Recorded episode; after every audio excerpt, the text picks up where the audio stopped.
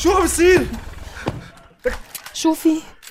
مين هدول؟ شو بدهم مننا؟ ايه ايه لك ايه اصمتوا، لا ترفعوا اصواتكم، اخرسوا، تحركوا جميعا. آه آه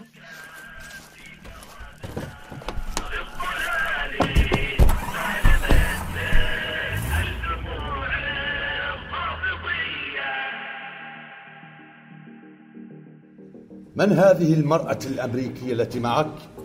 ما الذي تفعلونه في المشهد؟ لماذا دخلتم سوريا؟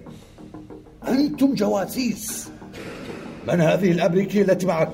تكلم. آه. اعترف لك. آه. اعترف. هي زوجتي، كم مرة لازم أقول لك إنها مرتي؟ آه.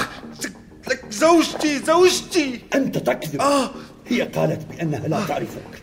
آه. أنتم جواسيس وستعترفون بذلك. خذوه آه. خذوه لشوف آه. كيف ما بيعترف. لك خذوه.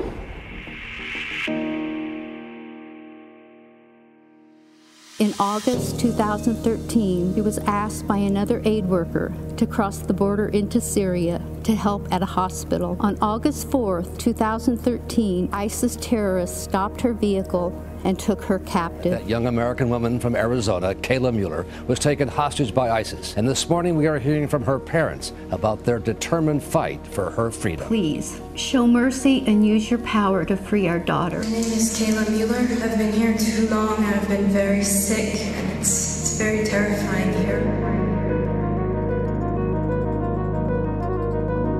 أصبح مؤكدا مقتل البغدادي في عملية عسكرية أمريكية سرية. دولة أبو بكر البغدادي قتل في عملية عسكرية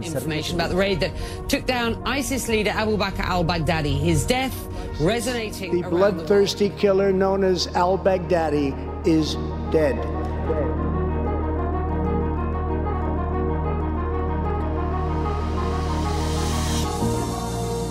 بودكاست عامل إغاثي آخر، قصة اختطاف تنظيم الدولة الإسلامية في العراق والشام داعش للناشط السوري عمر الخاني وصديقته الأمريكية كيلا مولر.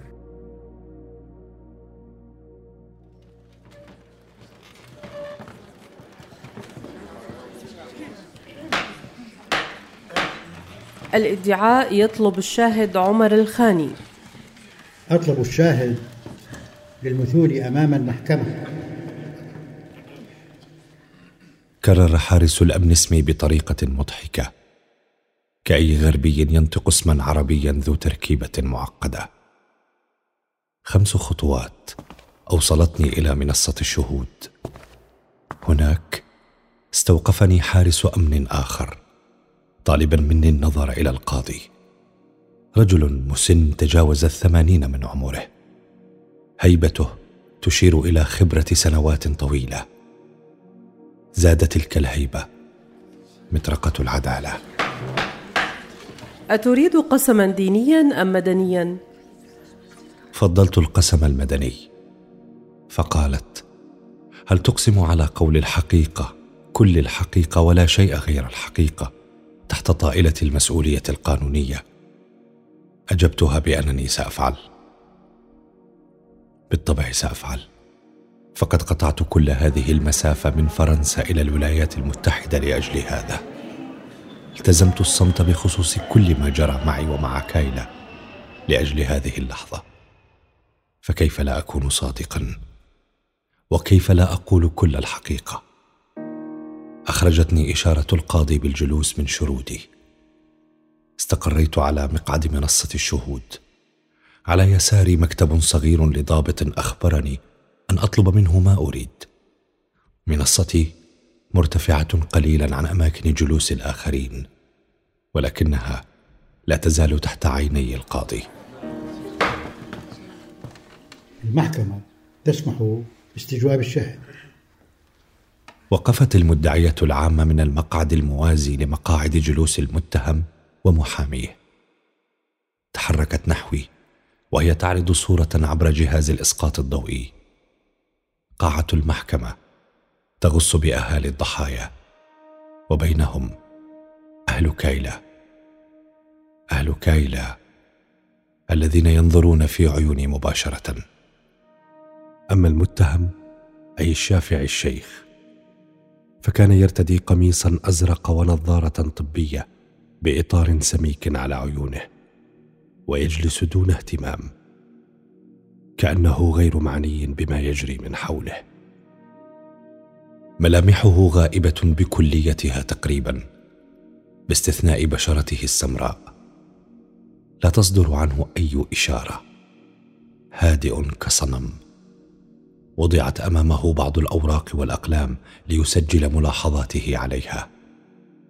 دوما ما كنت أراه ملثما، لا أدرك من وجهه أي تفاصيل، إلا أني نظرت إليه بعمق، مستذكرا كل ما عشته خلال اختطافي. يطن رأسي بسؤال: إن كنت قد رأيته من قبل أم لا؟ لا أميز فيه أي شيء، وكل ما أعرفه أنه متهم بثماني تهم: خطف، قتل، طلب فدية، إلى آخره. وكل تهمة من هذه التهم تضعه في السجن مدى الحياة. أكان أحد عناصر الحراسة في معمل الأخشاب، أم كان سجانا في مشفى العيون في حلب، حيث اختطفت لأول مرة مع كايلا؟ كم أود لو أسأله إن تذكرني، أيذكر قصتي أو يذكر الفتاة التي كانت معي؟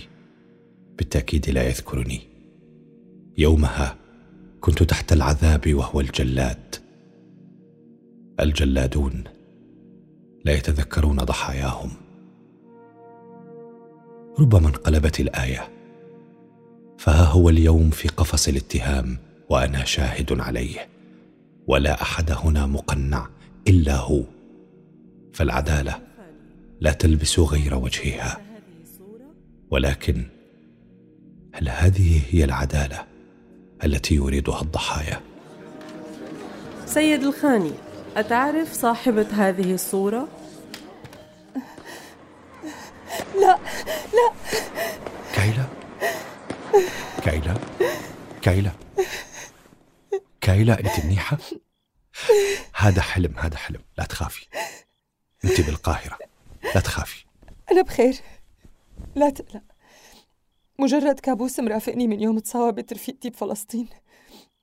كانت الرصاصة المطاطية اللي أخذت عينها جاية ناحي، يعني كانت من نصيبي. دمها غطى وشي ورقبتي. يومها كنا واقفين باعتصام احتجاجي ضد تصرفات الجيش الإسرائيلي مع الطلاب الفلسطينيين وقت بمروا على المعابر، وقرر الجيش تفريقنا. المهم أنت هون هلأ وبأمان، لا تخافي، لا تخافي. شو رأيك حضر لك فنجان قهوة سورية غلي من اللي بتحبيها، وخلينا نقعد وتحكي لك كل قصصك مع فلسطين؟ ها، رح استناك على البلكون. وهي أحلى فنجان قهوة، وأنا كلي آذان صاغية. تفضلي. تقريبا مع بداية الصيف وصلت على فلسطين. كنت عايشة مع عائلة كتير حبابين ولطيفين. أنت بتعرف إنه في حركة ناشطي سلام بهي المنطقة بتحاول تقوم بأعمال إنسانية سياسية، مثل الوقفات والاعتصامات والاعتراض على بناء الجدار الفاصل بين الإسرائيليين والفلسطينيين. وكمان كنا نرافق الطلاب الفلسطينيين الصغار من مناطق سكنهم على مدارسهم، وبالذات اللي فيه بطريقهم حاجز أو معبر إسرائيلي، يعني كنوع من الحماية لهدول الصغار. هلأ أنا بسمع عن هدول النشطاء بالأخبار، بس سؤالي، هلأ أنت اللي رحتي لهذا النوع من النشاط؟ يعني أنا حابب أعرف السبب الشخصي لمشاركتك معهم، يعني فلسفتك للقصة. أنا على طول بقول كل شي بيصير لسبب، يعني ما في أي شي عبثي. أول ما قررت أطلع برا الولايات المتحدة من حوالي تسع شهور ما كان في بذهني أي خطة واضحة. بلشت رحلتي من دير بوذي بفرنسا، ومنه تابعت الطريق للهند. كنت عم ساعد بدار أيتام بالتعاون مع ناشطة أمريكية تانية، بس كانت فترة الهند صعبة كتير، كلها مرض، وأنا تقريباً بقيت مريضة لوقت سافرت من الهند على فلسطين. المرض مو خطير، بس بسبب اختلاف البكتيريا والأكل. الناشطة الأمريكية اللي معي بالهند عرفتني على تجربة ناشطي السلام بفلسطين وإسرائيل، وأنا قررت شارك. هي التجربة غيرتني كتير. وكمان غيرت علاقتك مع النوم. ها؟ بالحقيقة اللي غير علاقتي مع النوم هي حادثة رفيقتي. مرة قرروا الناشطين يعملوا وقفة صامتة، نوع من الاعتصام ضد التضييق على الطلبة الفلسطينيين اللي بيعبروا نقاط التفتيش الإسرائيلية كل يوم بطريقهم على مدارسهم. بس الجيش الإسرائيلي ما وافق على الاعتصام وطالب بفضه. رفضنا بالطبع، وبعد شوي تطور الموقف لحد التهديد. توقعنا أنه مجرد تهديد باستخدام الرصاص المطاطي وقنابل الغاز المسيل للدموع أو القنابل الصوتية، بس بالحقيقة فجأة أطلقوا علينا رشقة رصاص مطاطي. أول رصاصة طلعت من نصيب صبية أمريكية تعرفت عليها بفلسطين، ما كنت بعرفها من قبل، والضربة كانت بعينها. للحظة أنا ما كنت قادرة أفهم شو عم بيصير، غير إنه دم البنت اللي على يساري صار على وشي وجسمي، ومن خوفي وقعت معه.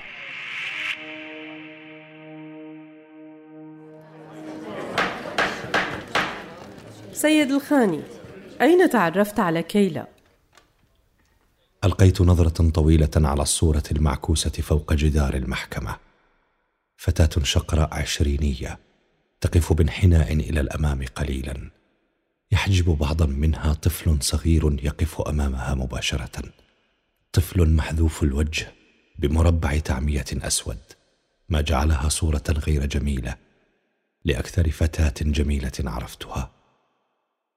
الصورة المشوهة عيون الأهل المراقبة بحنان وقلق وسؤال المدعية. كل هذه التفاصيل عادت إلى رأسي مجريات شهر شباط فبراير عام ألفين وخمسة عشر، وذاك اليوم المحمل بالنداء البعيد: هل عرفت ما جرى؟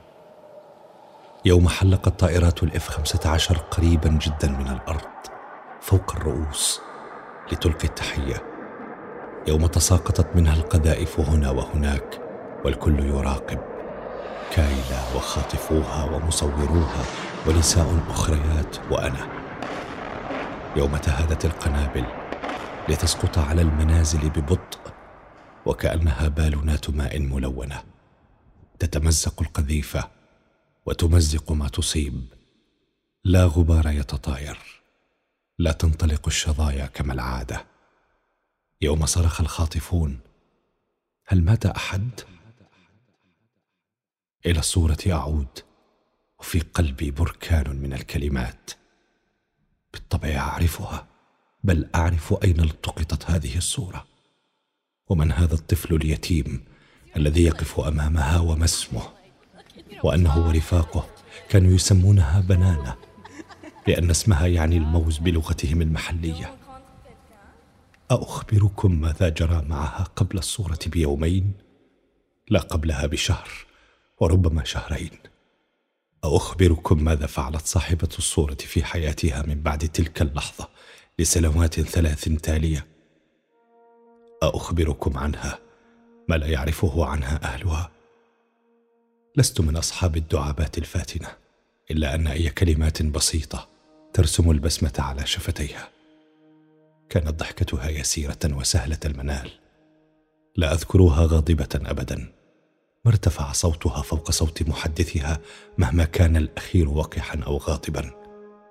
يتملكها الحزن إن لم تستطع مساعدة المحتاجين. كانت تلبي نداء كل من يطلب عونها، أحيانا دون تحقق من حاجته. اعتبرت كل الناس صادقين مثلها، وهكذا تعاملت معهم، تعطي كبارهم ما يحتاجون من راتبها. وهذا ما فعلته مع عائلة سورية في أنطاكيا، وتلعب مع صغارهم لتمسح عن عيونهم غبار الحرب. تعشق فيروز كهبة شرقية، لكنها تفضل السوفت روك، تفضل اللون الكحلي ومشتقاته والفيروزية معه، لكنها أبداً لم تفكر بشكلها وبأسماء الشركات المصنعة لثيابها. كانت تفضل تلك الثياب المجانية أو الرخيصة، كأنها قد عرفت كلمات جدتي وحفظتها عن ظهر قلب يوم قالت: من لا تزينه عروقه لا تزينه خروقه. أحبت مصر وقلبها عامر بغرام فلسطين وسوريا. أنظر في عيون والدتها مارشا: أتعرفين يا مارشا بأنك شخصيتها المفضلة ومثلها الأعلى؟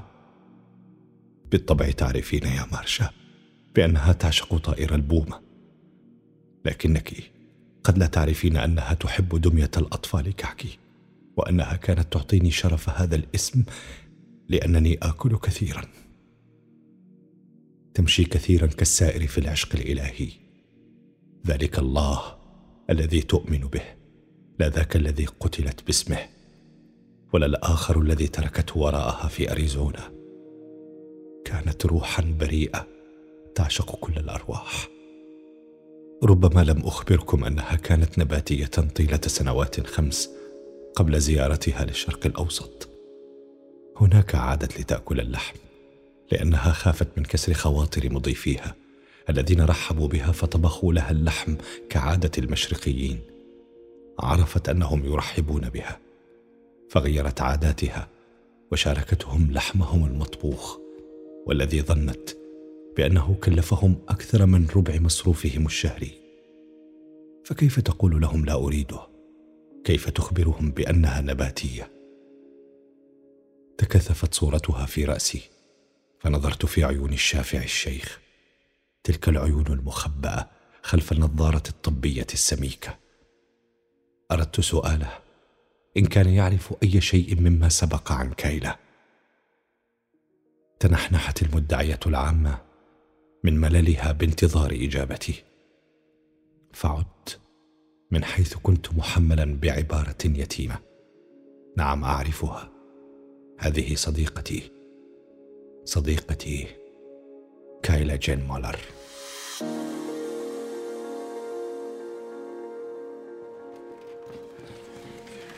أين تعرفت على كايلا؟ آه، تعرفت عليها في القاهرة في مصر. راسلتني عبر أحد مواقع الاستضافة المجانية وأخبرتني بأنها تود زيارة مصر وتبحث عن إقامة. يومها كانت في القدس. لم تكن غايتها السكن المجاني بقدر ما بحثت عن الصحبة والناس والتعرف على ثقافة جديدة. استمرت إقامتها في القاهرة لثلاثة أسابيع بدلا من أربعة أيام بحسب خطتها الأولية، ثم أخبرتني بأنها أخطأت في تاريخ ووقت رحلتها من القاهرة إلى الولايات المتحدة. أنا مضطرة أنتظر كمان أسبوع أو أسبوعين حتى لاقي تذكرة الطيارة بنفس السعر. في مشكلة إذا بقيت كمان شوي معك بالبيت؟ ولو؟ يا ريت كل أغلاطك مثل هالغلط. بتمنى لو تغلطي كمان مرة تانية بالحجز وتبقي فترة أطول. كانت مذهلة، بسيطة، جميلة وذكية، مرحة، لماحة، حنونة، مهتمة، بريئة، مهذبة. فكيف لا أرغب ببقائها أطول وقت ممكن؟ كيف لا أفرح بكل أخطاء التوقيت التي وقعت؟ اللقاء الأول مع بداية شهر أكتوبر عام ألفين وعشرة لم يكن مبشرا يوم استقبلتها عند محطة قطار الأنفاق القريبة من بيتي. بدت لي كغيرها من الناشطات الأمريكيات غير مهتمة بشكلها أو لباسها أو طريقة كلامها. بدت كأنها قادمة من عالم مختلف. في اليوم التالي مباشرة اكتشفت فيها جوهرا فريدا، إنسانة حقيقية لا تنتمي لعالم الشكل والمظاهر. أدركت بأنني بدأت أختلق الأعذار لأبقى معها في البيت عندما كانت ترفض الخروج. أمسكت بنفسي متلبسا مرات كثيرة وأنا أتحايل عليها لنشرب الشاي بالنعناع على شرفة المنزل سويا. أعود وأنظر في وجه الشافعي الشيخ على الطرف الآخر من القاعة، أتأمل لحيته وبشرته السمراء وقميصه الأزرق السماوي. أكنت تعرف أنها لم تكن تحب الشاي بالنعناع، لكنها كانت تجاريني وتشربه كي لا تحرجني؟ ماذا لو عرفتها كصديقة يا شافعي؟ أكنت فعلت بها ما فعلت؟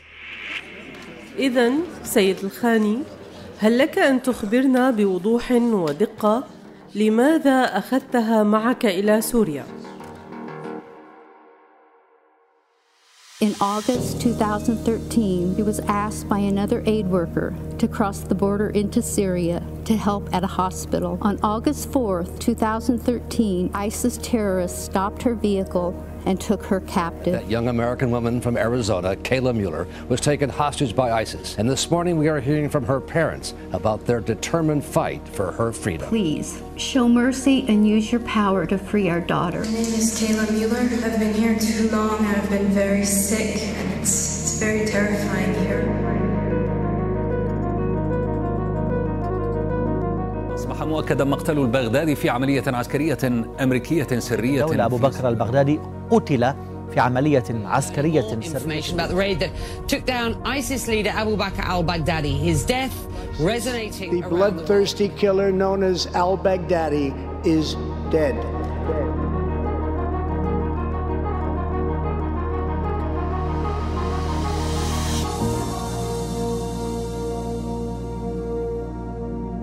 أنتج هذا العمل الفني بدعم وتمويل من مؤسسة هاينريش بول.